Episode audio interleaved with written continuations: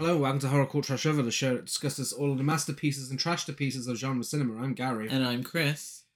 And we're at that time of year where we get to record what's always my favourite episode every year. It's our 20 best horror films of the year. Oh. The end of year celebration with Horror Cult Trash Other. So strap yourselves in for our New Year's Eve party and uh, wear something fancy. We're obviously in tuxes right now. We are. We're ready to press play on the Mariah Carey singing Auld Lang Syne video. Yes. Yes, we are. Um, and if you haven't seen it, please YouTube it. I don't know what she was thinking with that green screen. But yes. Yeah. So before we dig in, Yes. couple of things we need to get out of the way, a couple of rules Okay. uh, and regulations for the horror cult trash other end of year episode. First up, there will be no spoilers, so you can listen without worrying about any spoilers. Hallelujah. Yeah, so our purpose here is to bring you the biggest, brightest, and best of 2023 horror. And that does include some films that aren't as easily available. Yeah. So, really, we don't want to spoil Uh-huh. any of the films for you because we are here saying, and there's going to be more than 20 because both have our individual lists. Mhm. Um, but we're here saying, here's films we really fucking loved in 2023 please go out there and watch it if you can, Yeah. you know, and go to your local cinema and say, why are you not showing this film? Yeah, be old school. Get a pen and paper ready to jot the recommendations down. Uh, second, all of the films on this list are horror to us. And Yes. if you're thinking, wait, that doesn't feel like it's a horror film, well, it's our podcast to deal with it. Uh, but also, um, it, I feel horror is subjective sometimes, and I think horror is definitely Yeah. subjective. and uh, these are all horror films to us. And finally, last but not least, these are all films released in the UK in 2023, and including some festival films we've watched that haven't had a release yet. So keep an eye out for them. And before you ask, yes, we already discussed Pearl last year. Go and check out last year's episode if you want to hear us discuss Pearl. Yeah, so essentially what we're saying is these films were first available to us for us to watch in the year of his Lord 2023. Yes. Thank you very BC. much for that. um, so without any further ado, shall we get into it? Yeah, go on then. Starting up with awards round one. It's the annual Horror Cult Trash Other Awards ceremony, and first up we have the classic "Oh My Christmas God" award for biggest horror surprise of the year. Oh my Christmas God. Would you like to go first? I would I would love to go first. My biggest horror surprise of the year was Saw X or Saw 10 or however you like to say it. I was pleasantly surprised. Um, if you listen back to our episodes on the Saw franchise, Mhm. you'll start to hear me get a little fed up by the end. Mm-hmm. Um, and I wasn't expecting great stuff from Saw 10, but they delivered. I thought it was a, a, a jolly good film. Yeah. I'm sure we'll have more to say on it later on. Absolutely. As we will about my Oh My Christmas God award. Oh my Christmas for God. New Life. Um, film we watched at Fright Fest. Didn't know anything about it. So technically, it was a surprise when it ended up surpassing four stars. Yeah, no, absolutely. Yeah, a really great film that obviously we'll talk about again later on. And surprises can come in different shapes and forms. It's you know, it could be I was expecting a bag of shite and I was pleasantly Yeah. surprised, or I had no expectations whatsoever and it was really fucking good. Yeah. You know, or I had no history with this film. I hadn't even seen a Mm-hmm. trailer and wow, what what a film. Yeah. Next up, we have the Oh My Christmas God award for Oh biggest Christmas surprise of the year across all genres. And I have no hard feelings. I completely agree. For the same reasons as Saw X. Um, and we'd seen the trailer numerous times. Yeah. We got a little fed up of it, to be fair. There was no reason for it to be any different to any other 15 rated sex comedy. Yeah. But it surpassed it, and I thought it was fantastic. I thought it was hilarious. Jennifer Lawrence gives one of the best performances of the year in her role. Absolutely hilarious. So good, Yeah. and yeah, cannot recommend it enough. So if you think it looks basic, we're here to tell you it isn't. Oh my Christmas God. Do you have any more to say on No No, Hard no, Feelings? no, no. So next up, we have the Garbage Day Award for biggest horror disappointment of the year. Garbage Day! Now, uh, it doesn't bring me any pleasure to say this at all, uh, because this is also the worst horror film of the year, I'd say, Yes. and uh, it is unfortunately David Gordon Green and Blumhouse's The Exorcist Believer. Um. Is yeah. it yours as well? Yeah, absolutely. You're a double award. Completely agree. The only award you're going to win, The Exorcist Believer. Um, a, a, gi- a giant disappointment, humongous. I actually thought it had uh, some good marketing behind it. I, I did laugh a little at some of it. Um, it had Ellen Burstyn for yeah, fuck's sake. yeah, good for her getting a payday. yeah. Get your money, Ellen. Fuck me. This film, it, it genuinely felt like they had made a generic exorcism film and threw the Exorcist title on it. And threw in Ellen Burstyn at the last minute because her story arc, her little story arc in the film, Pointless. did not need to be there. Like you could have took that out and you would have had the same film. It felt in some way like they were trying to redo Halloween 2018 rather than The Exorcist. Yeah. That's how it felt. Which is ridiculous. me. You can't do that same plot with the fucking Exorcist. No, no. It just felt really familiar, and we really enjoyed Halloween 2018. Yeah. Really enjoyed that, but it just didn't work in this context. It didn't. And they should have known from the get go that it was going to be a, a failure because it, re- it really was absolute dog shit. It doesn't even have an exorcist performing the exorcism. no, Like, why is it No. called The Exorcist? It uses a real life disaster as a plot point, a cheap plot point. Yeah. You know, it's fucking dog shit. And yeah. That also reminds me, and I need to mention, we used to do 10 best and 10 worst of the year, but this year, honestly, if we even tried to do that again, we wouldn't have 10 bad horror films, which is great. It's just a sign of how great this year has been. yeah. Let's make something abundantly clear. 2023 has been a fantastic year for Yeah. film. Um, we have also um, gone out of our way to not watch films we kind of knew we would hate. Yeah. Um, I I don't want to be, and it's fine if you are, but I don't want to be that guy who watches every single film ever made Mhm. and wonder why I can't relate to you know Barbie's Nutcracker two. And Mhm. we're like, oh, this wasn't made for me, but I'm still hating it. You know, Yeah. unless it's for the podcast and we can get some funny. yeah. if we get some funny comments out of it. So what we're saying is- what we're saying do is- as I say, no, I do.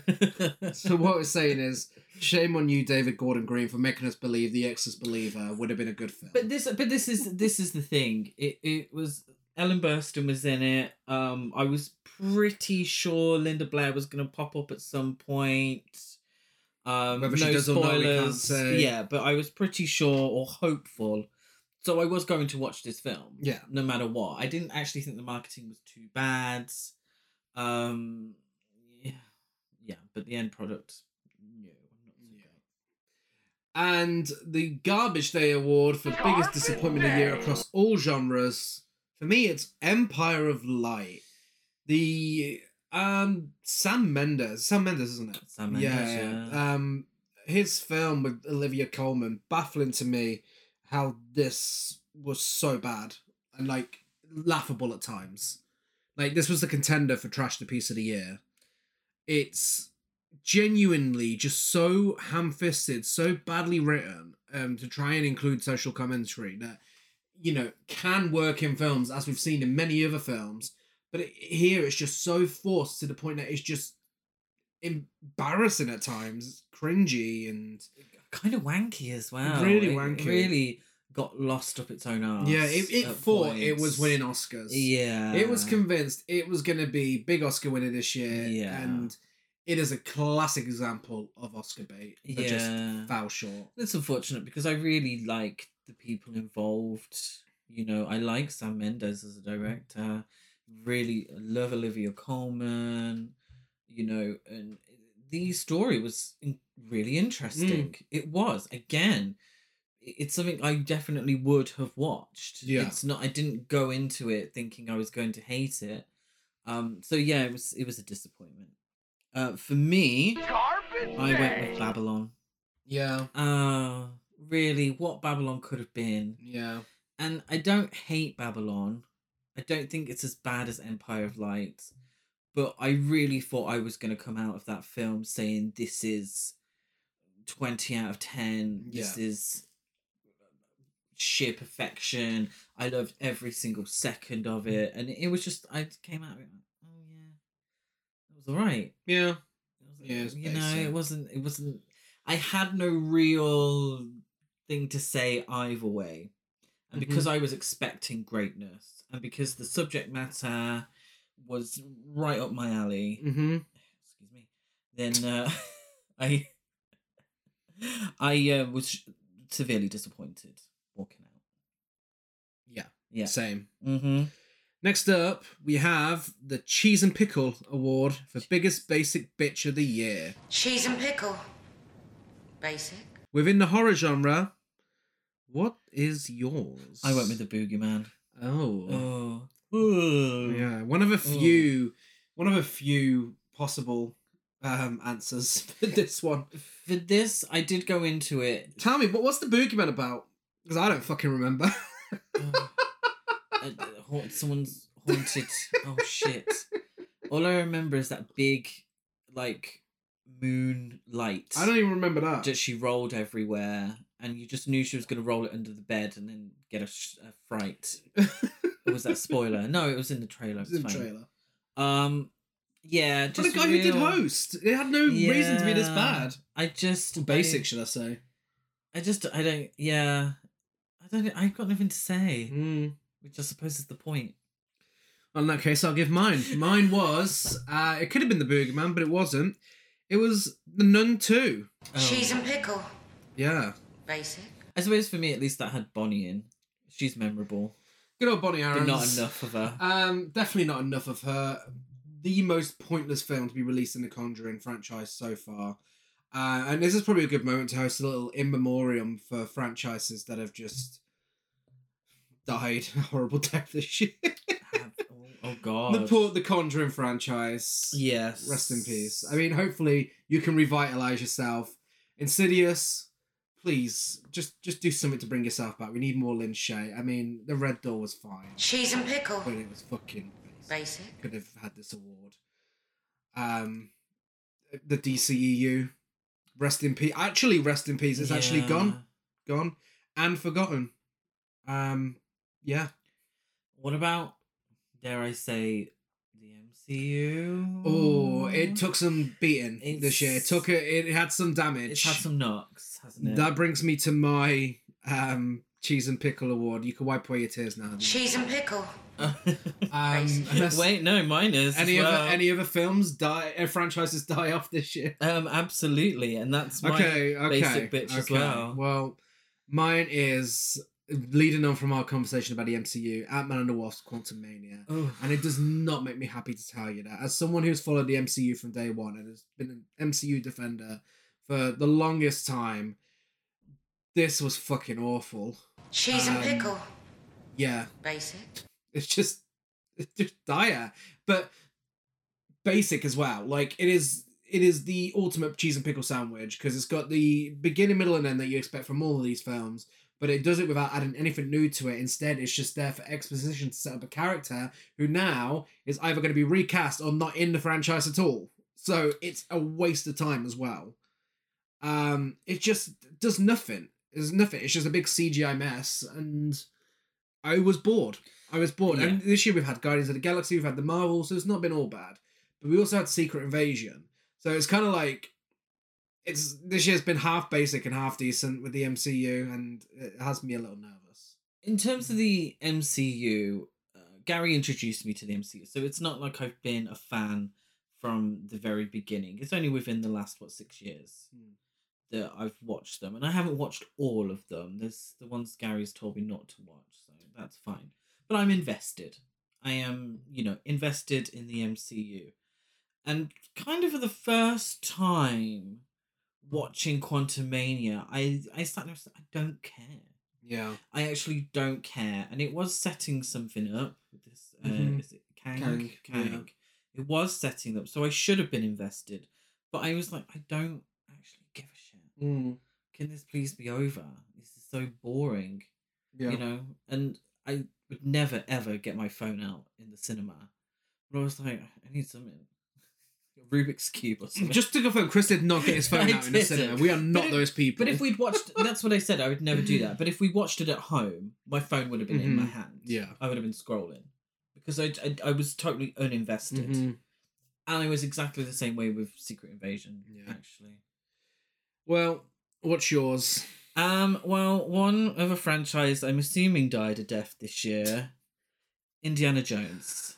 Yeah. Indiana Jones and the Dial of Destiny. Cheese and pickle. Um, Raiders of the Lost Ark and The Last Crusade. Two absolute masterpieces. Incredibly enjoyable films. Temple of Doom is there. Um, and the other one is also there. But for me, this this It wasn't as bad as Crystal Skull, Been it wasn't as bad, but this should have been something more Yeah. interesting. Uh huh. It should have been fresher, um, and it wasn't. It was just oh. it, again. It was okay. It was a damn fine cheese and pickle sandwich. yeah, I just walked. I walked out. Well, not damn. Um, it was definitely a white It was a white bread. Yeah. Um. Well, maybe wholemeal. Actually. yeah, I'd be surprised if there was any butter on it either. Yeah. And it was It has a ridiculous ending as well. Which again, we're not going to spoil. yeah. I just I. I I left the cinema and I was like, yeah, yeah. yeah, Yeah. whatever. Um. So that brings us to our trash the piece of the year. I don't know if it's uh, Absolutely. I think I feel like there's only one choice beyond Empire of Light, and that Yes. is Piper. Piper. Good old Lizzie Hurley and Um, Piper. Piper is the story of Liz Hurley uh, becoming a teacher in Hamelin and having to fend off the Pied Piper. as well as the weird centuries old man on his horse who keeps trying to seduce her daughter as Mhm. well. Oh my god, it was so stupid. it is absolutely stupid. ridiculous in every way possible. But so fun. yeah, It's so fun. And that's, I mean, that's why we have basic and trash to piece. Yeah. Because Piper's not a good film. no, but it's so bad it's good. It's camp, it's silly, it's stupid, yeah, but it's fun yeah. in that sense. Mhm. You know, go in go in with low expectations and you won't Yeah. be disappointed. if you want to see um, Elizabeth Hurley fighting off uh, fighting off rats with a broom, you will not be disappointed. Yeah. And uh, finally, that brings us to our best and worst podcast films of the year. My favorite one that we've done this year is Perfect Blue, and my least favorite was the fucking abysmal Hellraiser Revelations, which I had seen before, but you never know how bad a film is until you sit down and you do your research and you watch it scene for scene yeah. And analyze it for the podcast. Some good choices there. Um my favourite podcast film of the year was Female Trouble. As we all probably knew anyway. Love that film. And for me, yes, Hellraiser Revelations was close. But I went with Wishmaster 3 and 4, because fucking hell. That was the slog. Watching those films. Two wasn't much better either. No, two wasn't great. Um, but those films back to back, fucking hell. That, Yeah. was, that was, yeah, that was a long day. Uh huh. So, with that being said, it is time for our top 20 horror films of the year. Who would like to go first? Oh, um, I'll go first. Go first. In at number 20 is The Blackening. Ah, nice. I really, really had so much fun with The Blackening. It was a really enjoyable comedy, you know, horror comedy. Yeah. It, yes, okay, we've seen horror comedies play on stereotypes, particularly in regards to race. Yeah. but I I don't think it was done as funny as The Blackening. Mm-hmm. I actually think it brought something new, Yeah. and yeah, I really enjoyed it. I just had a real lot of fun with that film. Yeah, really great cast. So many great jokes that landed, and some great horror horror element horror elements. If I get my words out as well. Um, again, another one of those films where we saw the trailer so many fucking times, uh, and it managed to be a great film. Yeah, yeah. I I thought all the actors uh, did a great job. Really likable. Um, yeah, I, I fully recommend watching it. Uh, in at number twenty for me is Cobweb. Ah. So uh, this is one of the films we watched at Fright Fest, so you'll have heard us discuss this on our Fright Fest episode from earlier this year. So I'll try not to repeat myself too much, but this was so much fun. Uh, a film that really I didn't expect a lot from because again, basic trailer that we'd seen a thousand times, and you know I just went in expecting uh, three and a half, maybe three. Um, but no, it, it was so much better because it's just so creepy. I love a Halloween setting in a film. Mm, I really do. Such a Halloween film. And this has a perfect Halloween setting, Mm. and Lizzy Caplan and Antony Starr. Oh my god, they are, as you said, given the couple from Possession. Yeah. They are so camp in this film. They really ramp up the melodrama, and it's not about its creepy moments either. It is a creepy film, but the camp value is off the scale, and it's just so entertaining, so entertaining, and you know we also get Cleopatra Coleman, who is fantastic as Miss Divine, the teacher, and Woody Norman from Come On, Come On plays the kid in the film, and he's so good. He, you know, it's a film of great performances, really great cinematography, and some really fun scares. Uh, Mhm. that is perfect for Halloween time. yeah, nice little creepy film as well, and and it wasn't too shocking. So almost Yeah, almost like gateway horror. Yeah. sort of thing. Yeah, like really really well done that film. yeah. Um. Now I probably ask this every year, mhm. so Cobweb may feature on mine. Then we will mention it at the time. Yes. Okay. I probably do. Uh, I'm sorry, guys. I probably do ask that every year. We only provide you as if we don't, as if we don't live together. as if I didn't have chance to ask this question three hours ago. So now that we're clear on the rules, Uh huh. what is your number nineteen? Number nineteen. When evil lurks. Oh, okay. Yeah. That is a lot further up on mine, okay. but we'll get into it. yes. Um. Well, you it's your you put Well- it first, so you you lead it. Oh, When Evil Lurks, it came to us quite late in the year, maybe within the last Twenty four hours. 24 hours. um, and I, I hadn't really heard of it, and um, Gary said, "Oh, we should watch it. It's on Shudder, um, because everyone says how great it is." Yeah, and Damien Rugna directed it, who we- Yes. we really enjoyed. Terrified. yeah, yeah, and um, yeah, it was. It's very shocking. Yeah. very shocking film. Um, very intense, and yeah, just I don't want to spoil too. It's- it's difficult. It's difficult.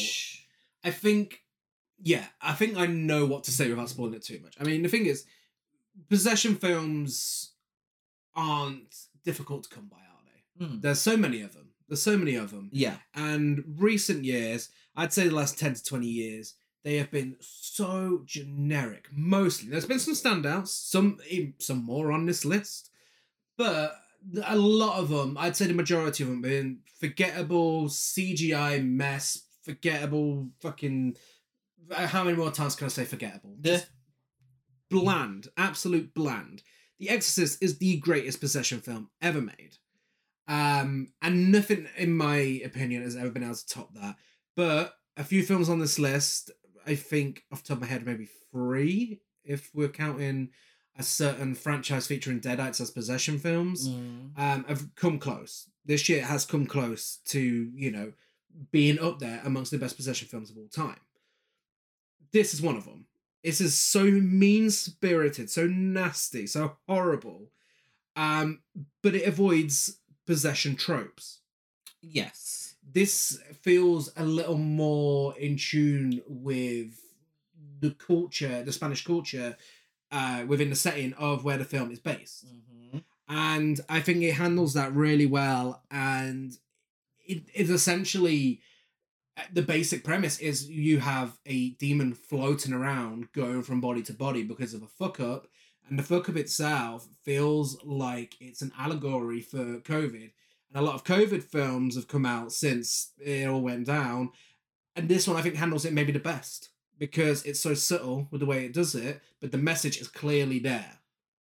Yes. Yeah. Um, but when it comes to the horror, this is fucking straight up scary and intense and brutal. And you want to have something nice lined up for after you watch it. yeah. It's very gory, very grisly. It doesn't hold back. No. In any shape or form, and you know there is a place for that in horror. Yeah. And I think for for me and Gary, we probably look at that slightly differently. Mm-hmm. um, which is probably why this is lower on this list, despite being a fantastic film. Again, it's a fantastic year Mm-hmm. for horror films, Yeah. but you know, we, we differ slightly in Yeah. some some respects. Uh, I mean, it's the only film I've seen in, in a long time that's made me actually physically scream oh, on the TV. I, I was surprised you didn't wake up the neighbors. Uh, so for my number 19, a film we have mentioned already within our awards categories, it's Saw X. Um, I'm a I've been a long time fan of this franchise. Uh, since the first film, every time they'd be released on DVD, I'd watch them. And Saw 3D came around. I started watching them at the cinema. Terrible place to start at the cinema.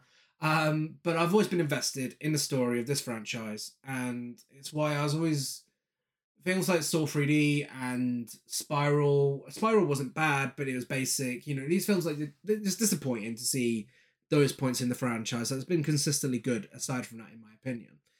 Um, but this really brings the franchise back on top form to the point I would say this is my favorite Saw sequel.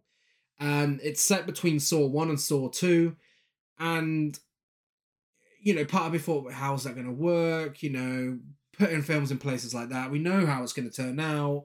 How are they going to explain this within a timeline? But it handles it all brilliantly, and it means we get Tobin Bell back as John Kramer, and this is his best performance in the role. We get Shawnee Smith back as Amanda, and again, she's fantastic. That wig is Oh, that a whole other conversation. Scarier than anything else in Um, the film. But yeah, brutal traps, uh, and that kind of that thing that the first few Saw films would do really well, where you kind of feel yourself for a moment like, oh, poor John Kramer. Then you're like, no, hang on a minute, no, this guy is literally a murderer. Yeah. But it, it's so well written to the point that it can swerve you to almost feeling sorry for him at certain points. Yes. Yeah. Um, and we also get an absolute fucking camp queen in the form of uh Snowy uh, Lund, who I may have pronounced the name wrong. I apologize if I did.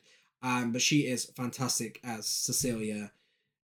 Saw films have never really had that camp value there, unless we're talking about Shawnee Smith's wigs. But Cecilia is such a fucking camp character, and so entertaining to watch. She's a cold-hearted bitch. She is. Um, what I really appreciated about Saw um ten, Saw X, whatever. Um, what I really appreciated, it didn't get bogged down with its connections to everything else. No. and I think so many of the Saw films get preoccupied with the twist or the oh, that's how Yeah. this is in here with this, and it's also a criticism for the MCU that I have. Mhm. Um, and this isn't an MCU takedown episode, but but I I appreciated that it was its own thing. It had a beginning, a middle, an end. Yes, you know it's grisly. You, you have your quintessential saw traps, Yeah. and the characters are interesting as well. And it kind of happens, and you're like, oh, actually, I really dug that Yeah. that was interesting and i don't have to you know get the chalkboard out and try and figure out where it all figures into it yeah, it's probably one of the only Saw sequels where you could watch this on its own, Yeah. like without having to watch all the other ones. yeah yeah i mean you may question a few things um, particularly if you haven't seen the first film Yeah. or, or the second one actually. Um, but you can just watch it and, and, and enjoy Mhm. it and just be like, oh, okay, that that's a horror film, standalone horror film. Yeah. film. That's what I really appreciated. And on to your number 18. Number 18 is Cobweb.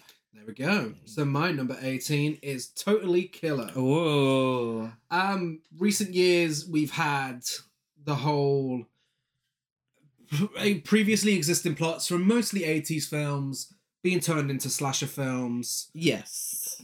with the same sort of tone of Scream. So I'm sure there's a word for it that I'm not. There probably is. Yes. Um, I mean, you know, we've had Freaky Friday, Freaky, Groundhog Day, with Happy Death Day. Uh, it's a Wonderful Life very recently with It's a Wonderful Knife, and we've also had Back to the Future with Totally Killer, yes. and it is so much fun. Uh, it- yeah. It's like it's full of meta humor. Yes. Um, the 80s setting works brilliantly. It actually makes use of it, unlike some other films released this year. VHS 85. Um, but it feels like an 80s film. Great soundtrack, fantastic performances, a fantastic mask for the killer, which looks like Max Headroom.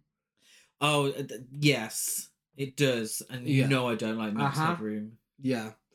Um, you know, I think getting a original feeling slasher mask these days isn't exactly the easiest thing to do, but they managed to do it here and it looks great.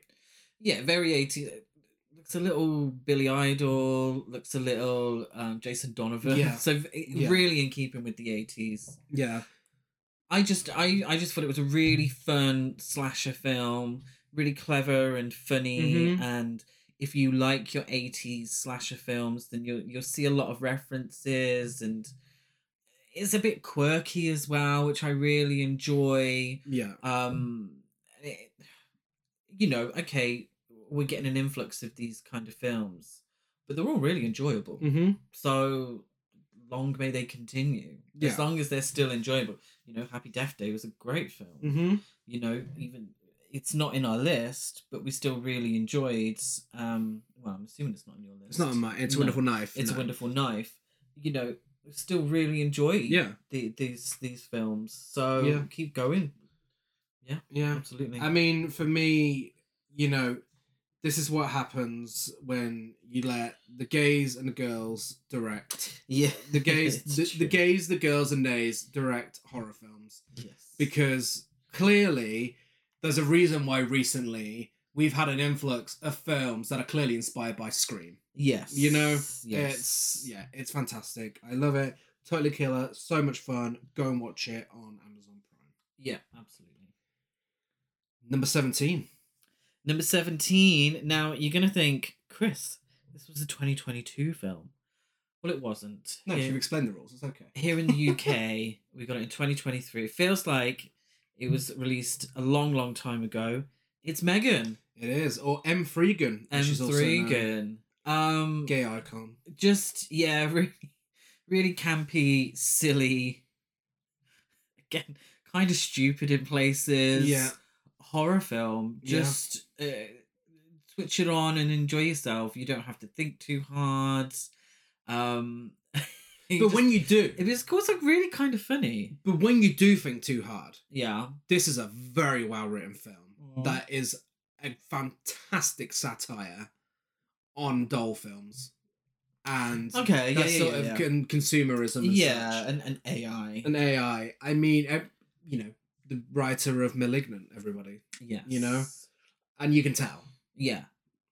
Yeah, and I, I don't think anyone was expecting a straight up horror film.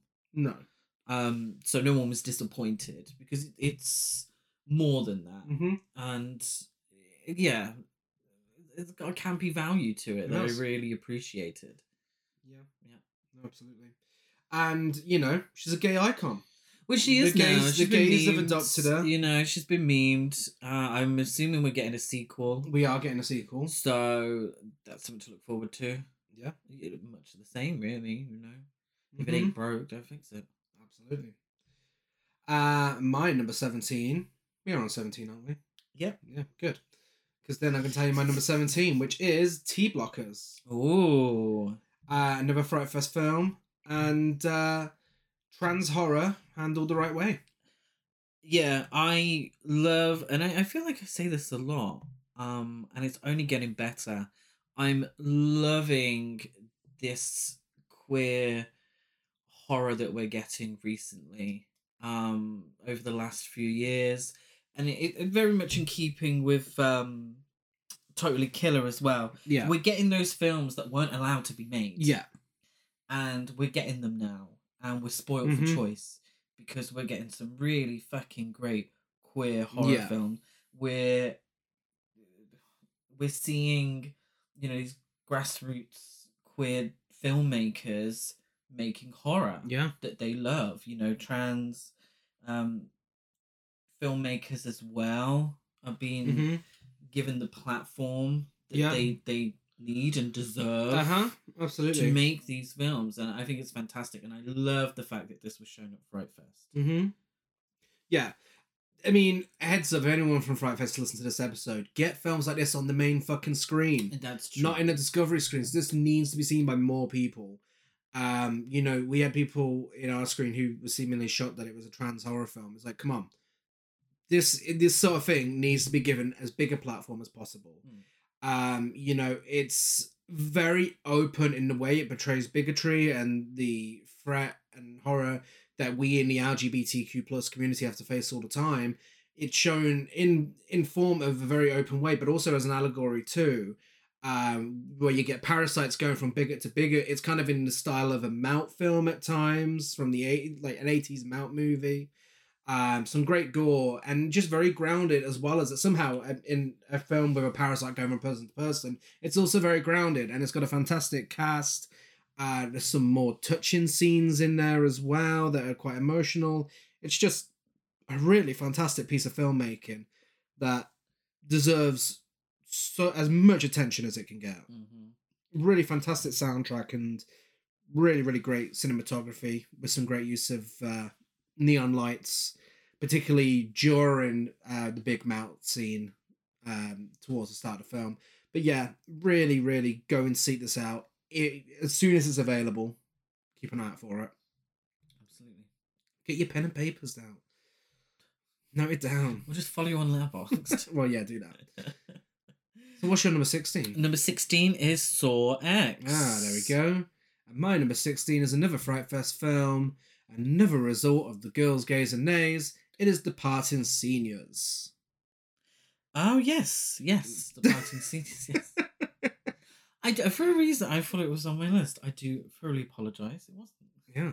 I mean, it should be because it's fantastic. Yeah, yeah. It's- Well, again, you know, let's see these queer horror films. yeah, it's uh, queer and female gays on But late openly 19... queer. I want to Yeah. see my queer characters in horror. Well, funny enough, whereas Totally Killer had Back to the Future, hmm this has That's So Raven. This is the horror version of That's So Raven true. you didn't know you needed until now. Um, you know, we even get the Raven-Symoné's psychic face moment. We do, we do. Um, it's by uh, lead actor Ignacio Diaz Silverio, who is fantastic in this film. And uh, yeah, it is just a super fun slasher film and written by a gay man, made by a woman. You know, this is what we need. It's amazing. Yeah, these are the voices we want to see now. Yeah. And be given because it's a very well made film. Uh-huh. And I'm assuming it had, you know, quite a decent budget. Mhm. At least they made it look like it. Yeah. Um, so I'm, I'm glad that these films are getting the money. Yeah, and it, it, it also it touches on homophobic bullying as well, but it the sole focus of the film isn't gays are having a terrible time, which as we know from other films is important to show on screen because it's not always been available for queers to see growing up. But it's also nice to have films like this where it's a gay character in the lead, but the whole point of the film isn't that he's gay. Mm. You know, it isn't that look at what a terrible time he's having because he's gay. And I think those are just as important as the films that do show those things. You know? Yes. Yes. Yeah. Another agree. fantastic film. What is your number 15? Number 15 is Totally Killer. My number 15 It's Fright Fest again, and it's Suitable Flesh. Ooh. Now, Suitable Flesh. Why do I keep going ooh each time? I know you're surprised. They're all on my list as well, apart from uh, the the scenes. Um, Joe Lynch. Uh, we watched Mayhem the first year we went to Fright Fest. Really enjoyed it. Uh, so I was excited to see another Joe Lynch film on the big screen at Fright Fest. This film genuinely felt like it was written for us. Yes, yeah, It's a spiritual sequel to Re-Animator and From Beyond, and a love letter to Stuart Gordon in general.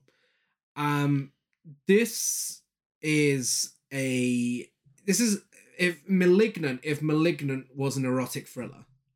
yes, yes. Um, and coming from us, that is big praise because as soon as a sex scene happened and the saxophone solo came in, like, fuck, we're in yeah, this knows what it's doing. This is going for Channel 5 erotic thriller on a Friday night. Um, but with body horror and Lovecraftian elements as well. And best of all, with Heather Graham and Barbara Crampton at the center of the film. Oh my god, it is just amazing. It is genuinely amazing. And again, I, I can't believe that this is my number 15 yeah, that's how good this year has been. yeah, Um, because this is just oh my god, it's just everything you could want from a film like this. Judah Lewis is also fantastic as uh, the perpetrator of everything that happens in this film.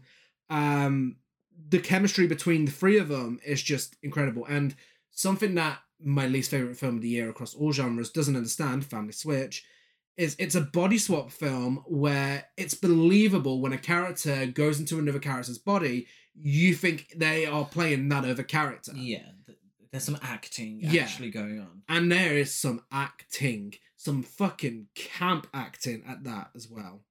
It's almost like a horror soap opera at times. Yeah. Um, I I love it, love it, love it, love it. Um, it has that real camp sensibility that I really cling to in horror. yeah. You know, my my favorite horror is is campy. Yeah. I like it. I I don't like films that are too serious all the time. Mm-hmm. Yeah, so I think there's room for films like this. It's just silly. Yeah. And I don't want to be that guy who says, "Oh, and if you don't like it, you just don't get it," because you know, uh, if you don't like camp, then yeah, I understand. But really, I just I hope everyone just gives this a shot. yeah. And if you want to enjoy it with more, an open mind. watch some erotic thrillers before you watch it. yeah, but but with an open mind. Don't you know? Don't I don't know. I just I really want people to enjoy it. Yeah. And it's on Shudder. Well, I don't know. I didn't make it. It's on still. Shudder, so easily accessible. yes. Okay. And what's your number 14? Number fourteen is T blockers. That's my number 14. Wasn't at Fright Fest. It's Thanksgiving. Hey. And honestly, anyone who knows me are probably gagged right now because I fucking hate Eli Roth. I'm not a fan at all in, in any sense of the word. Uh, didn't like Hostel, didn't like Nut Knock. Uh, just, yeah, just not a fan. Not a fan. Let's put it that way. So the fact that I watched this film and thoroughly enjoyed it and gave it four and a half stars out of five, massive shock to me. Really, really was a shock. And um, actually, the more I'm talking about it, it probably should have been my Oh My Christmas God Award for horror, actually. but at the same time, it's a, it's a slasher film inspired by 80s slasher films and 90s slasher films. So it would have had to have been pretty fucking bad to fuck it up. Um, it's based off his Grindhouse trailer, which I actually loved. So again, also makes sense. Uh, and it kind of it moves away from the 70s kind of style of that trailer and instead feels a lot more like Scream, which I mean, I am not complaining. But also, before we continue talking about Thanksgiving and before we talk about another film later on on the list as well, just want to make it clear we do not support Spyglass Entertainment and whatever the studio's called and what they did uh, with Scream 7 and the cast. yes. Absolutely. Yeah, it's a shitty move, and we're not here to promote Spyglass. But we are here to promote the hard work of the cast and crew involved with making this and another film later on on the list. Uh, and it just it needs to be mentioned. It is one of the best horror films released this year. It is one of the best slasher films released in a while, you know, and so is the other film later on as well. Um, it's just fun. It's just fun, and it's a fun murder mystery as well. Again, very scream in the way it plays out. It's murder mystery, um, and a great cast. Yeah, and and there's some really great gore, some Yeah. really good kills. Um, I don't feel like it's trying too hard, No, and I feel with some of well, I've only seen what Green Hostel. Inferno Green and Inferno, Hostel. yeah. I feel like both of those films tried too hard, Mhm. and they tried too hard to get a certain reaction out of. And I don't doubt for a, minute that Eli Roth isn't a huge horror film fan Yeah, and doesn't take inspiration Mhm. from the horror films that he loves. You can see it. But for me, those films try too hard. mm-hmm. This one is like, nah, fuck it. I'm going to make a really fun Thanksgiving horror film. yeah, And he did. yeah. And it's great. It's Yeah. so much fun. And it's, it's, it's everything that a slasher film should be. Yeah, You know, I don't, I, I feel like more than any other sort of subgenre of horror, slasher is probably the most fun. And I know that, you know, people are getting killed. I do understand that. but I feel like it's always the most fun, Mhm. the slasher films. And this one doesn't take itself too seriously. no, And that's for the best. yeah. Um, I think the killer's costume and mask is really creepy, and uh, I like the little nods to Halloween, My Bloody Valentine, Black Christmas, April Fool's Day, Happy Birthday to Me. I know he did last summer, and obviously, if you've seen the Grand Grindhouse trailer, Cutting Class. yeah. that trampoline scene is set up so well in this film. Eli Roth knew that people were expecting it, and the trampoline gets its own spotlight and everything. It It's, does. it's great. Yeah. Um, but yes, Thanksgiving is my number fourteen. What is your number thirteen? My number 13 is Suitable Flesh. Great. My number thirteen is, and it is a horror film. It's Dream Scenario. Yes, it is. It is a it's a horror film. comedy. Yes. definitely delves more into the comedy than the horror, and a lot of drama as well. Um, but it's a horror film, and it has some fucking creepy scenes in there. Yeah. Produced by Ari Aster, of course. So it definitely makes sense um, with how darkly funny it is at times, and uh, starring in the lead role Nicolas Cage in what is one of my favorite performances of his, one of the best performances he's delivered in so long. Well, since Pig, I suppose. Yeah, I feel with um Nicolas Cage, Yeah. you, you're never quite sure what you're getting Uh huh. because he can be very, very good, Mhm. but he can also be very bad. Yeah. And I feel like we, for the most part, stay away from the bad. Once bitten, twice shy Yeah. with Willy's Wonderland. Um, and I think he is capable of really great performances, like Dream Scenario. Yeah. I think it's a great film. I think it's very clever. I think it's very funny. Mm-hmm. I think the horror elements to it are quite scary, Mhm. actually. And I think again, Nicolas Cage does them very well. Yeah. Um, and I, and I, I don't think, and people might question us putting it on a list for horror, but I don't think horror films have to be horror, you know, at a hundred miles per hour No. from start to finish. I think we can have aspects of horror Mhm. in a film and still call it a horror film. You know, Yeah. we get lots of horror comedies. You know, Mhm. which one outweighs the other? Yeah. No, definitely. Um, and it's also it's directed by Kristoffer Borgli, who did Sick of Myself, and Sick of Myself is hilarious. It's phenomenal. And almost a horror film as well. in itself yeah yeah and um you know that took a look at what people would do for attention Mm-hmm. whereas this kind of focuses on someone getting attention by accident Yeah. you know this is someone becoming famous via going viral through something they didn't do you know and they get all the consequences of it and the idea of this man appearing in everyone's dreams it's both hilarious but it's also it really does make for some creepy scenes um, with the way the dream sequences are set up and whoever has the rights for a Nightmare on Elm Street currently, they should take a look at this film and strongly consider hiring the director to do the next Nightmare on Elm Street. I, I, I agree completely. But yeah, this is But don't cast Nicolas Cage as Freddy Krueger. yeah, maybe maybe don't do that. yeah. And uh, what's your number thirteen? My number 13 is Suitable Flesh. Is it? Yeah. mine was Dream Scenario. We've already done thirteen. Oh, what's shit. your number twelve? Thanksgiving. My number twelve is New Life. yeah. Yeah. I feel like we we're getting to that point now, and I think it happens every year. Uh-huh. Well, I've put them slightly higher than you, Yeah. um, because I'm I'm nice like that. I've put them slightly higher than you, but then completely um ignored a few that you put as well. So so it's me going, oh, nice. like I'm surprised. Well, I'd- I'd hope this one's on yours.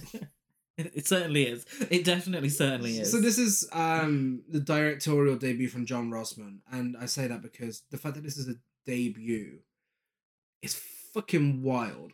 This is only eighty-five minutes long. It's John Rosman's first film, and it is phenomenal. Like, I with films at Fright Fest, you never know what you're getting until you watch it. And as I said, this is my biggest horror surprise of the year because I had no expectations for this whatsoever, but it completely blew me away. Um, it's emotional at times, it's so intense, and it has some fantastic representation for people with ALS. yes. Um, the way it's incorporated into the story is never exploited. Uh, it adds to the story, but it doesn't exploit it whatsoever.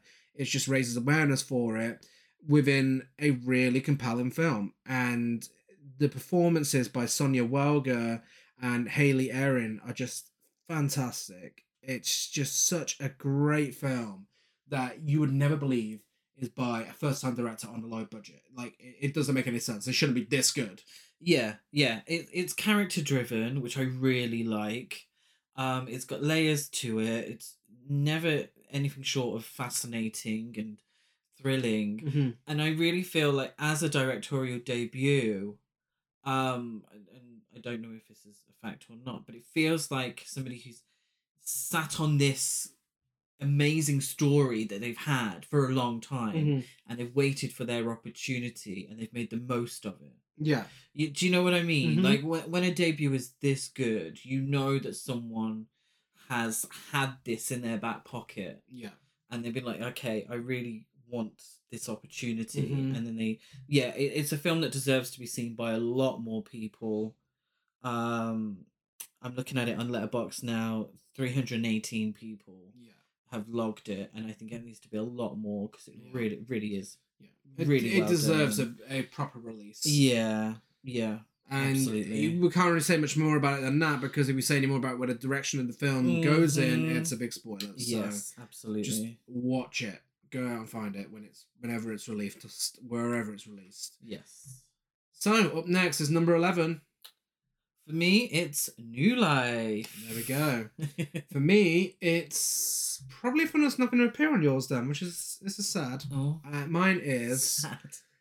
Enys Men. Oh yes. Do you remember what you described this as? You're trying to get me into trouble. I described it as Skinamarink,'s slightly more interesting mother. Yes, and that is so accurate. Um, this is an art house film. It's an experimental film. Definitely not for everyone. If you do not like slow burning art house films, this is not for you. Don't take my recommendation. Don't watch it. But if you love surreal, creepy, slow burning art house horror films, this is a must watch. It's one of the more unique and original films this year, but it also has similarities to stuff like Images, Meshes of the Afternoon, Hour of the Wolf, Don't Look Now, The Wicker Man. Um, and it's simply a film about a woman who shows us where your mind can go and what it can do when you're living an isolated and repetitive lifestyle. And the way Mark Jenkins deals with this is so impressive and knows how to draw you in with like this subtle, quiet side to the film while showing beautiful visuals. Um, and then when it gets really creepy, it's just it's a little jarring and it can be uncomfortable at times. It's really eerie and it's all shot on 16 millimeter, so it looks fantastic, and it's just, I loved it. I I really did. Yeah, as someone I I like a slow burn, and I like art. Yeah, Mm-hmm. but I just for me personally, and I really enjoy. I thought it looked great. I thought the performance was fantastic, and it you know the, the films that you said are some of my favorites. The ones that sort of references and is inspired by. Um, I just for me personally.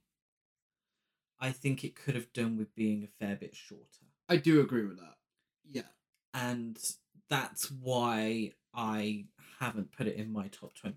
I would say go out and watch it if it sounds like something Mhm. you'd enjoy because it was something I enjoyed but only for a certain amount of time. Yeah. It it kind of got a little tedious for me. Mhm. It, it would have been a fan, you know, something like Meshes of the Af- Afternoon is a short Yeah. film Yeah. and I think this could maybe have done with chopping quite a bit of time Yeah.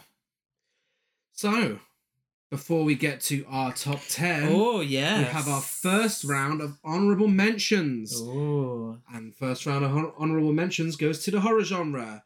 So, first up, I have Megan. Yes. Yeah, she could have made it in if my number 10 choice, if we didn't watch it just before recording, she would have Mhm. been there. But our gay icon just missed out, and I still think everyone should go and watch her because I love Megan. It's a great film.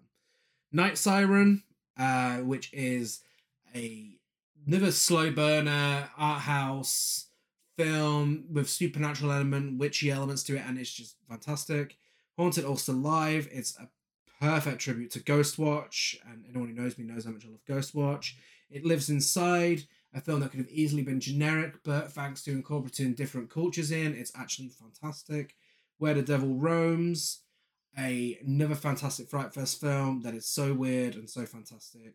Uh, Dr. Jekyll, brilliant take on this classic tale um, that really it got a theatrical release, and I'm so glad. It, it deserves to be seen by as many people as possible.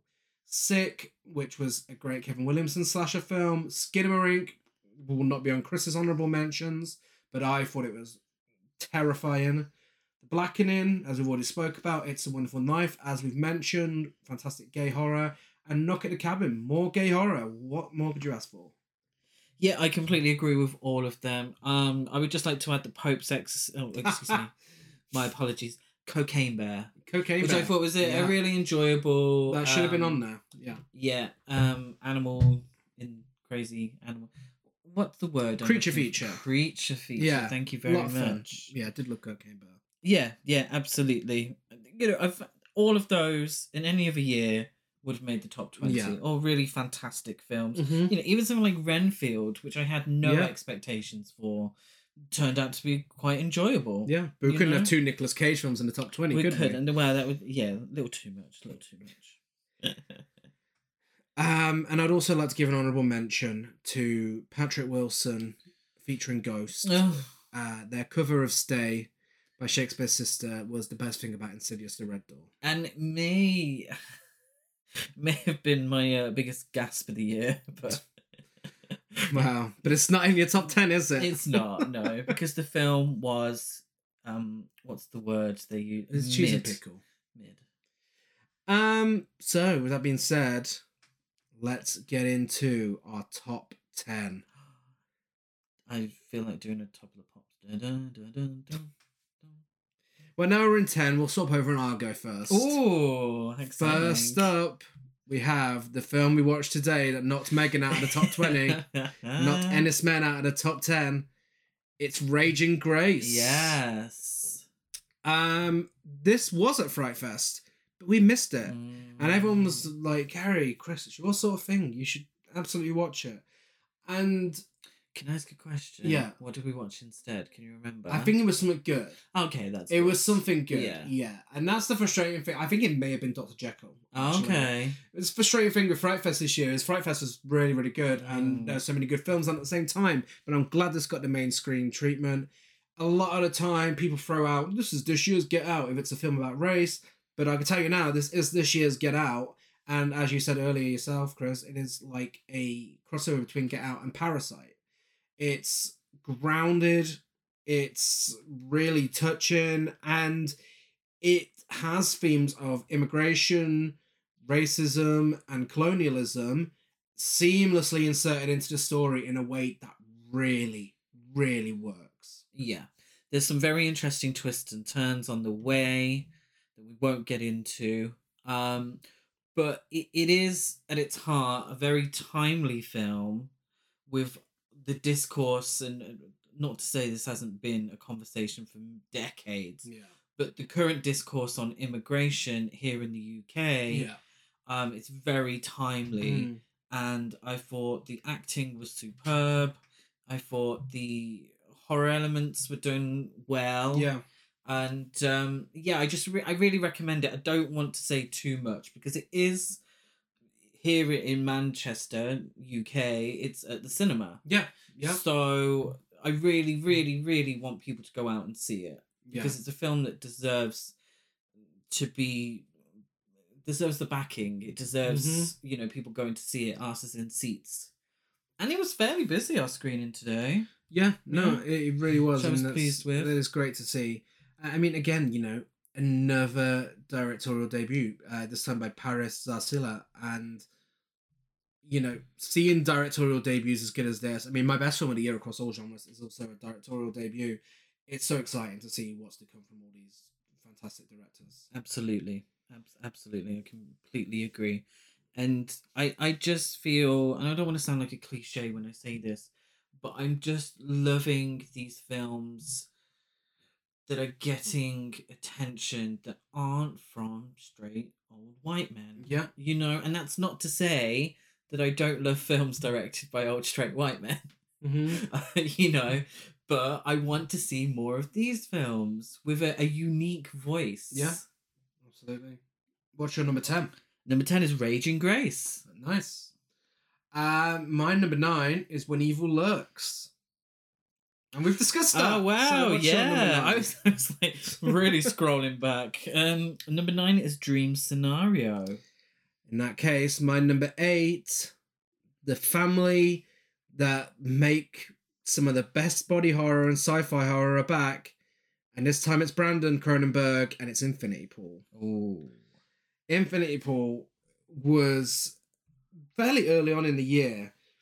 Um, what's the first thing you think of when you think of Infinity Pool? James. really? James, what you doing, James? Uh, for me, it's Alex Alexander Skarsgård's cock. Oh. Uh, how often is it you can say you can go to the cinema, a mainstream cinema, you know, one of the big chains, Odeon, in the centre of Manchester, and watch Alexander Skarsgård ejaculating? Not often. Uh, but this film is all sorts of fucking bonkers, and for me, even better than Possessor. And I loved Possessor.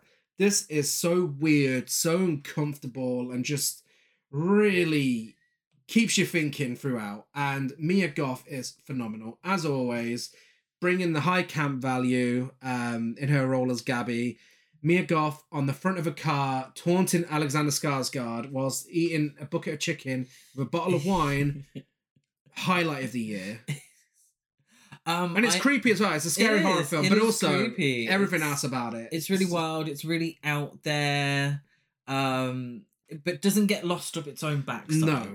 And I, I feel there is a fine line between being arty and avant-garde and Mm. getting lost up your own arse. I think David Lynch has found that perfect recipe, and I think Brandon Cronenberg, just like his father, Mhm. is also doing that really well. Yeah, Um, yeah, I, I, it's one of those films you feel, yeah, and you kind of just allow it to happen Mhm. and go with the flow. Uh, go with the load. and, Um, uh, yeah. and just Yeah. appreciate Mia Goth for the absolute queen that she is. Uh huh. You know, not only does she look like Shelley Duvall, hmm but like Shelley Duvall, she's slowly becoming one of my favorite actresses. Yeah. Yeah. It's the second best film that laughs at rich people this year. And uh, what is your number eight? My number eight is Scream Six, And that, ladies, gays, and days, is my number seven. Hey, and my number seven is Infinity Pool. There so let's go. talk about Scream Six. Yes. This is potentially the last Scream film we're getting now. Yes. realistically. Um and it is such a fitting if it is it is such a fitting end to the franchise. Because again you know much like saw x this is my favorite scream sequel. Um it's just fantastic. It continues what scream 5 or scream as it's also known did so well um, with its commentary on requels and such and it does it even better here the legacy cast started I've started to feel like the original cast to me now. I feel really invested in them. They're so likable. Mm-hmm. Um and it's just a fantastic, intense, gory camp slasher film. It is. I love the fact that it's set in New York. Yeah. It almost feels like um the older films set in New York. Mm. It, it, New York becomes a character Yeah. within the film, and I love that. Um, I do. I, I love the twists and turns on the way, Mhm. like I always do with Scream. Um, I really, really, really fucking love the opening kill. Yes. I thought that was Yeah. fantastic. Mhm. Um, yeah, and and like you said, you know, I became really invested in these characters now. Mhm. Yes, I wanted hashtag justice for Nev Campbell. Yeah. I did want that, and you know, maybe I did go in wanting to hate a Scream film without Sydney. Mhm. Um, but I ended up having a really, really great time. Yeah. Gail's at her best. Oh my god, Courteney Cox is so good in this. And of course, you know, uh, we have Kirby back as well, who is an absolute camp queen. yeah, good old Kirby. Do you know who is hilarious on TikTok? Who? Courteney Cox. Oh, okay. Like really hilariously funny on TikTok. Um, well, be sure to check that out. And her TikToks have made my number five. No. Wow. Um, for me, with Scream, the bar for the most intense scenes always set by the cop car in the alleyway in Scream Two. But for me, this film surpasses it not once, not twice, but three times. The bodega scene, Thank you, the, Lionel Richie. the the ladders from building to building scene, and the subway scene, all included in the trailer, but that didn't take anything away from it in the film. And it's so intense. Um. Yes. Yeah. Absolutely. I completely agree. I'm sure they've memed. Have they memed the ladder scene? Like, I mean, if they have, I haven't seen it. okay, almost like, like, like she's twerking on the ladder. What? Yeah. I've, I've not seen this. No. Um. Yeah, I think so. I think I think the gays have memed it potentially, as as they're inclined to do. Nothing sacred anymore. Nothing. Um. So your number six was Infinity Pool, yeah. My number seven was Infinity is number Pool. seven. Okay. Well, my number six. I wonder if it's the same. It's Evil Dead Rise. Ah, yes. Oh, I wrote Evil Dead Rises. How embarrassing is that?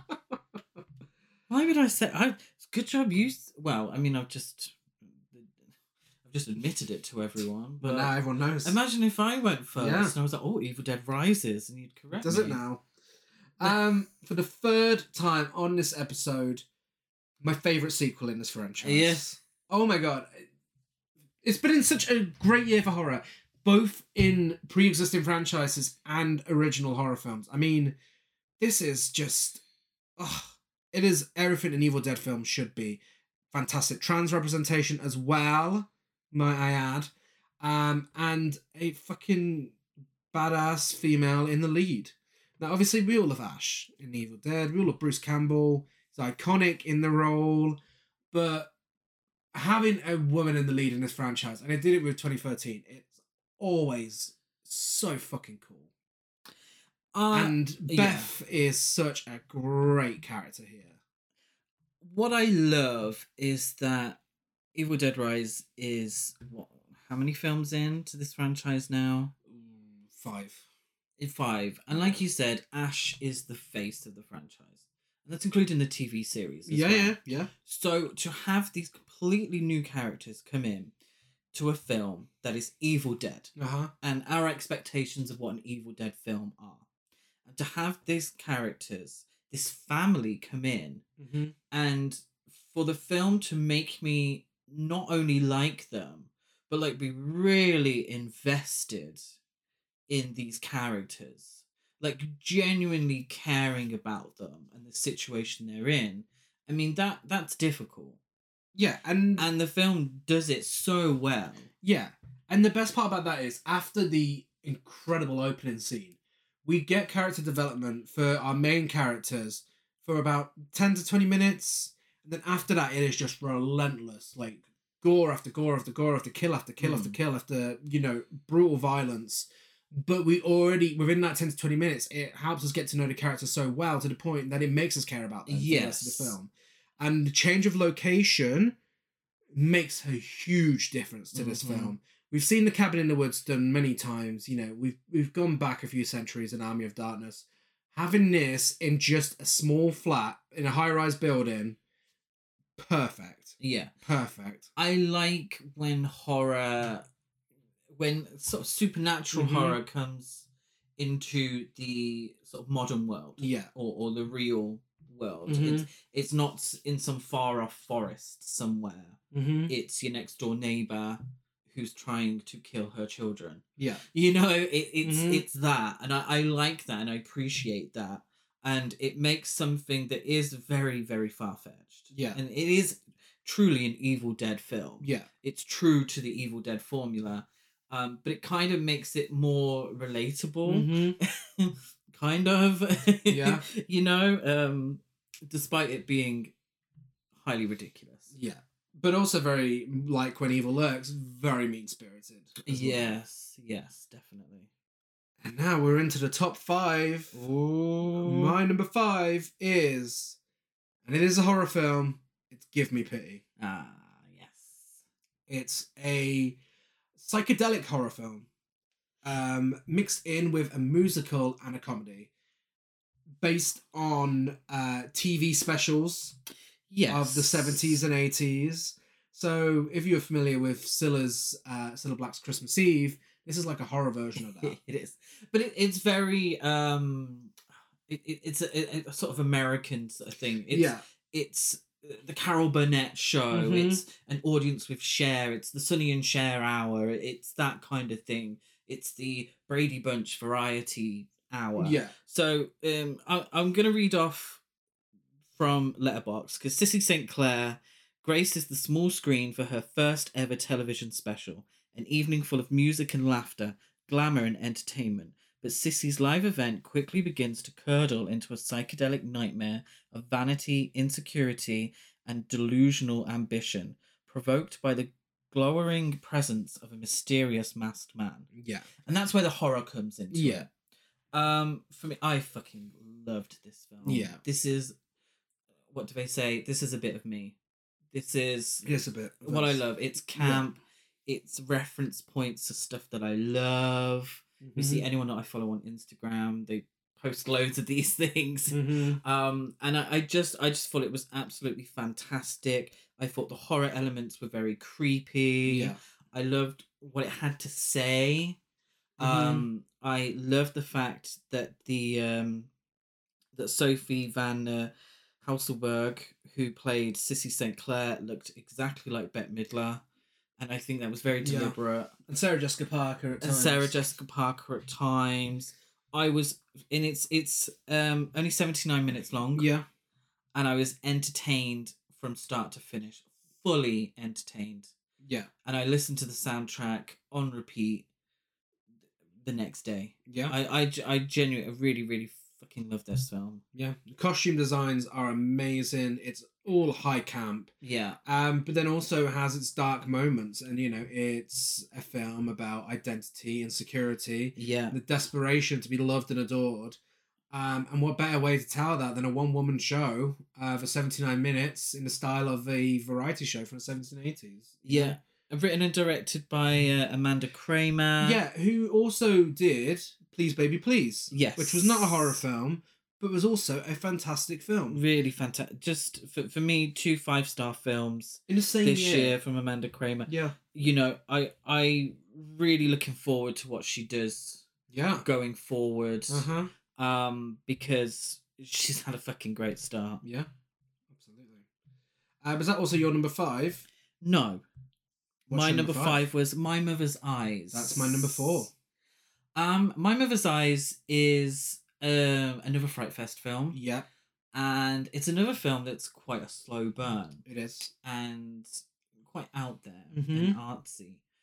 Somebody during the Q and A, and I'm not sure if the director really understood what she was getting at, but she sort of questioned if it was deliberately ASMR-ish Uh huh. because it is a very deliberate film Yeah. and it's it's slow but unsettling too. Mm-hmm.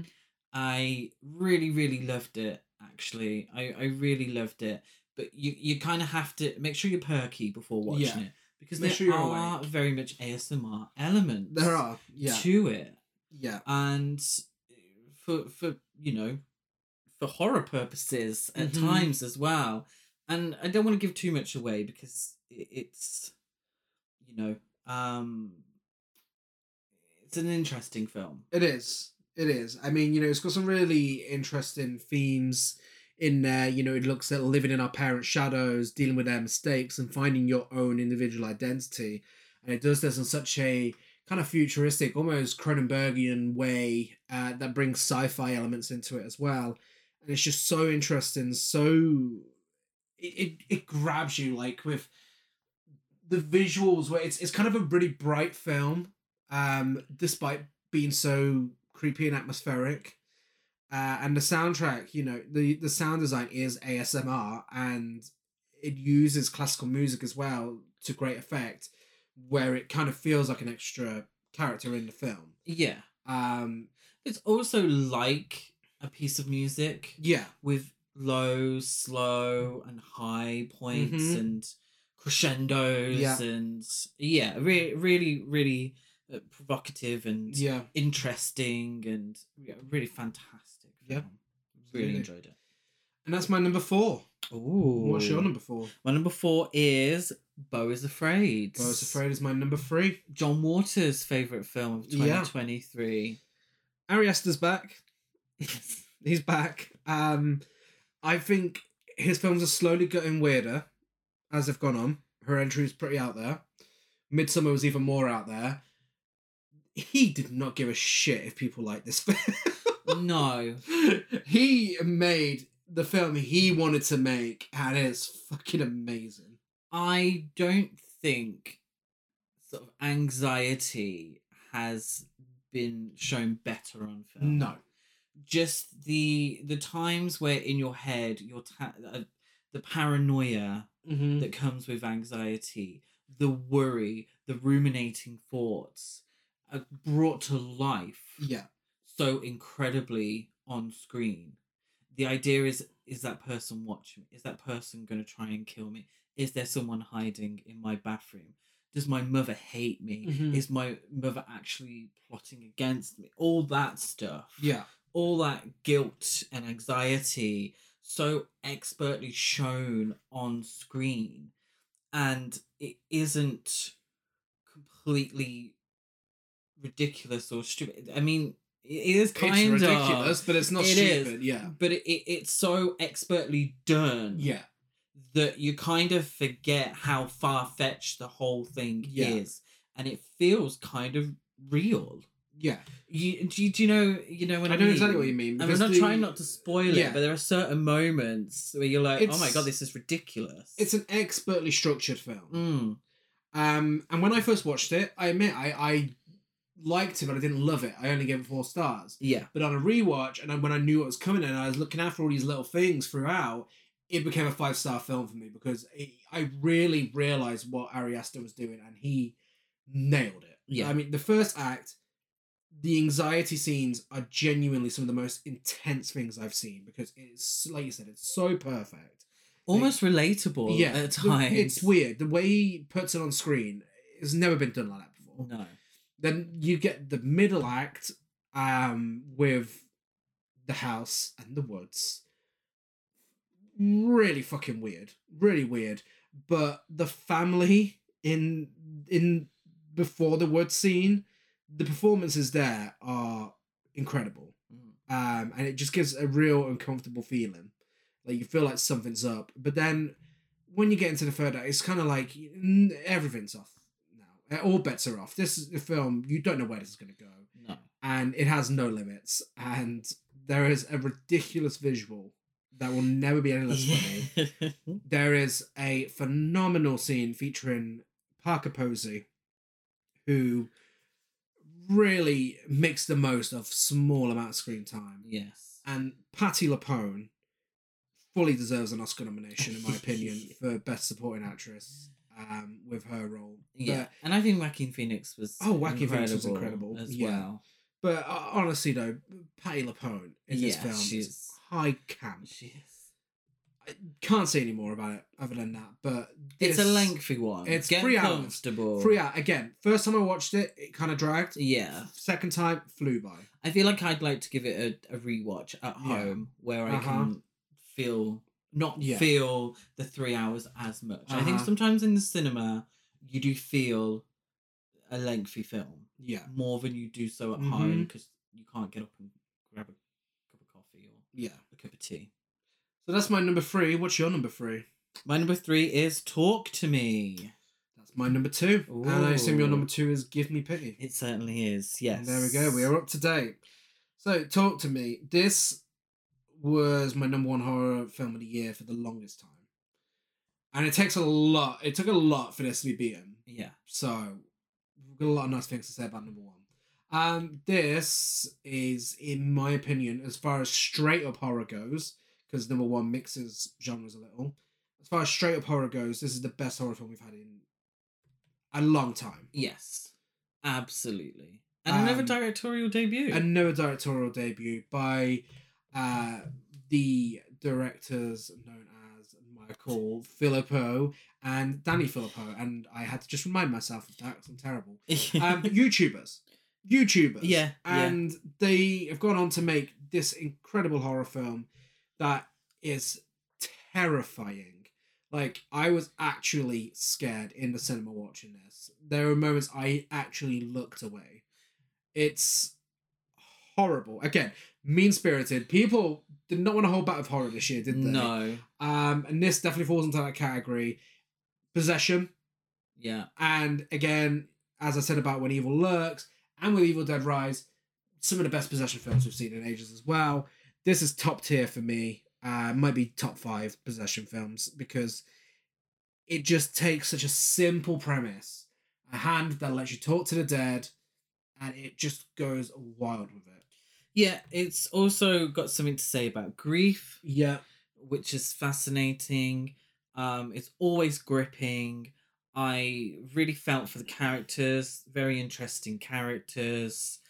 And you can tell, and I, I feel like I've said this a, a thousand times on the podcast, but you can tell when someone or people, because there's two directors, have a genuine love Mhm. for horror. Yeah. And you can see it on Yeah. the screen and you can feel it. And you can tell when people are genuinely making the kind of films that they love. yeah, And be like, thank God I have this opportunity to make Mhm. this film. yeah, absolutely. And it's it's not a studio thing made Uh-huh. for a, a, a quick um book. Um, Yeah. it's a real passion project for people who want to make the kind of films that they want to watch. Yeah. absolutely. Uh, RackaRacka, the directors go by, by the way. Oh, okay. That's nice.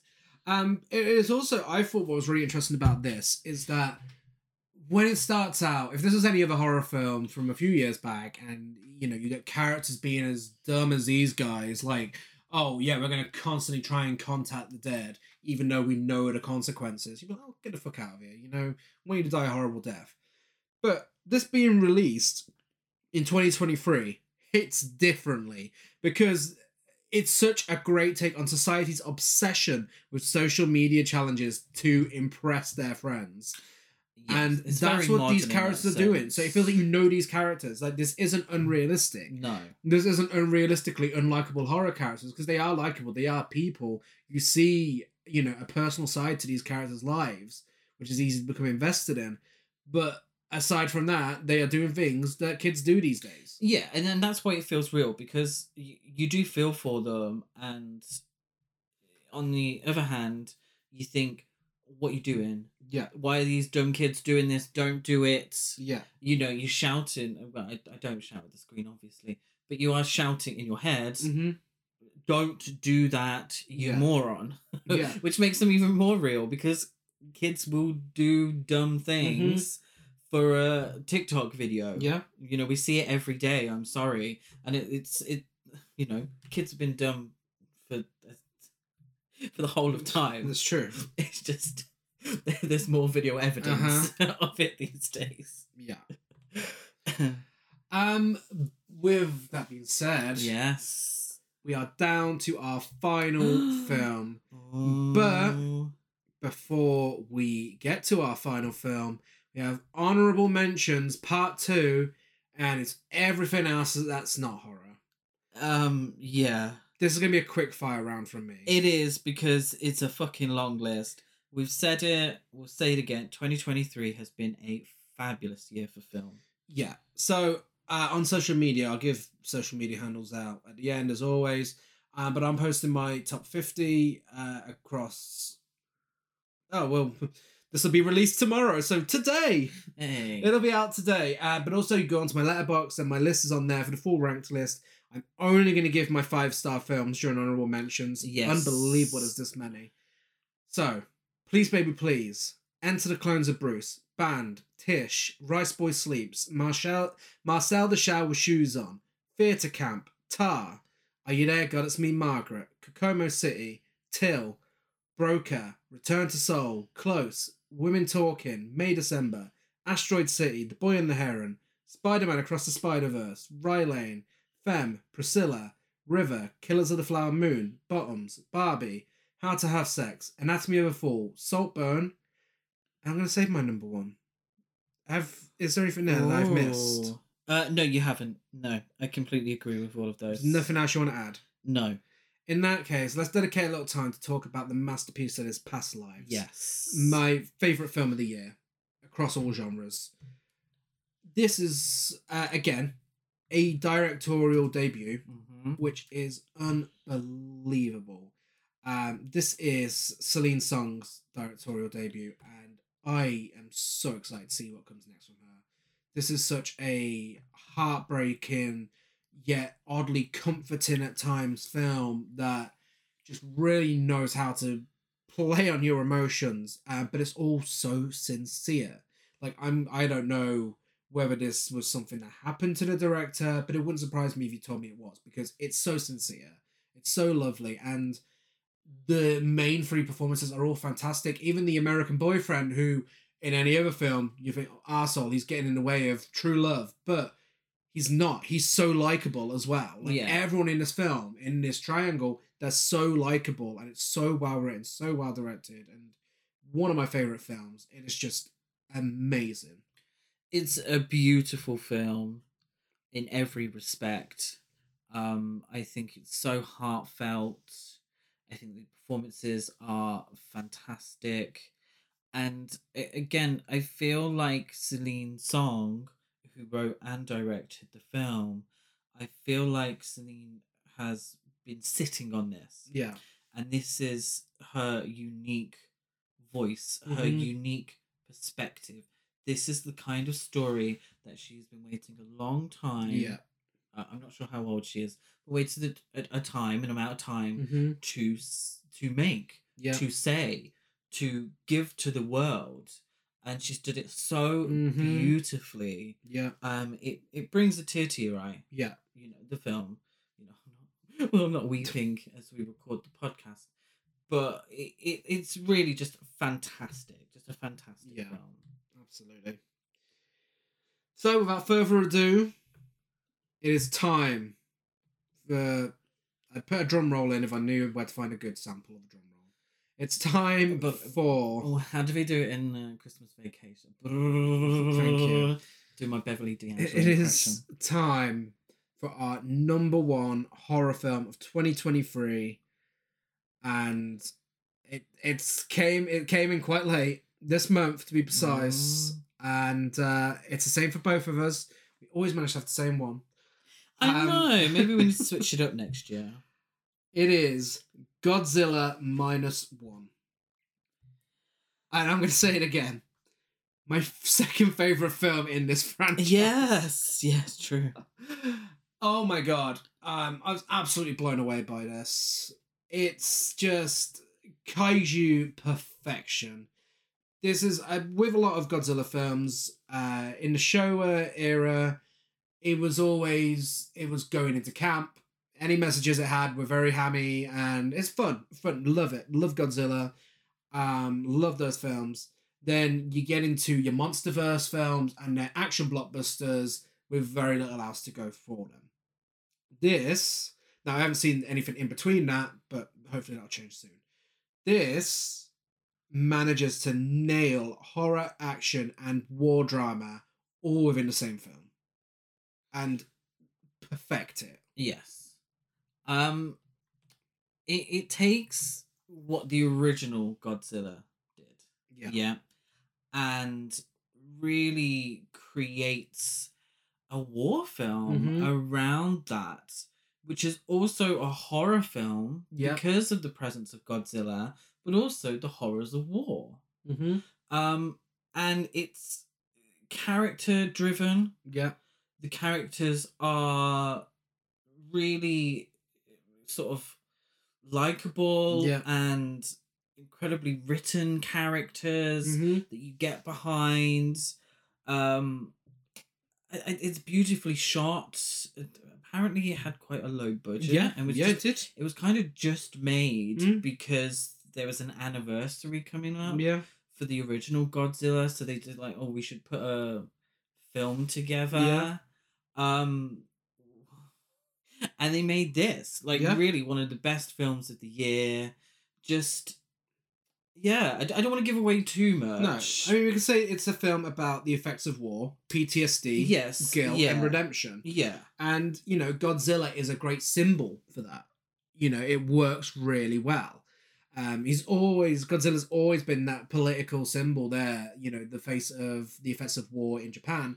And it just takes it to the extreme here and makes something really touching from it. An actually fantastic film. Again, across all genres, not just as a horror film, but across Yeah. all genres. It is a fantastic film. Uh, and Godzilla's never looked so good. no, it's it's incredible on such a lower budget. Yeah. I, d- I don't get it. Yeah. Godzilla, and Godzilla is used expertly. Yeah. It's not Godzilla isn't flying around ever present. No. Um, I say flying around just because of the the seventies sequels where he's doing a Well, drop yeah. kick. Um, but it, he's used expertly. Yeah. You know, it, it's a threat. It's the horror in the film, but sometimes it's what you don't see or what you feel is going to happen. It's that tension. It's the all that Yeah. that creates a fantastic horror film. Yeah. And it even uses the original score.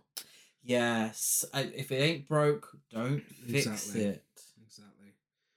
So that is our top 20 horror films of 2023. Of course, we recommend all of them. There's more than 20 there, means there's two of us. Mm-hmm. And with that being said, we have some more awards to give out. It's the awards round two. yes. First up, biggest queen of our top 20 horror. These are across our top 20 horror films. Yeah. I'm thankful you included this film so I can include her. My biggest queen is Megan.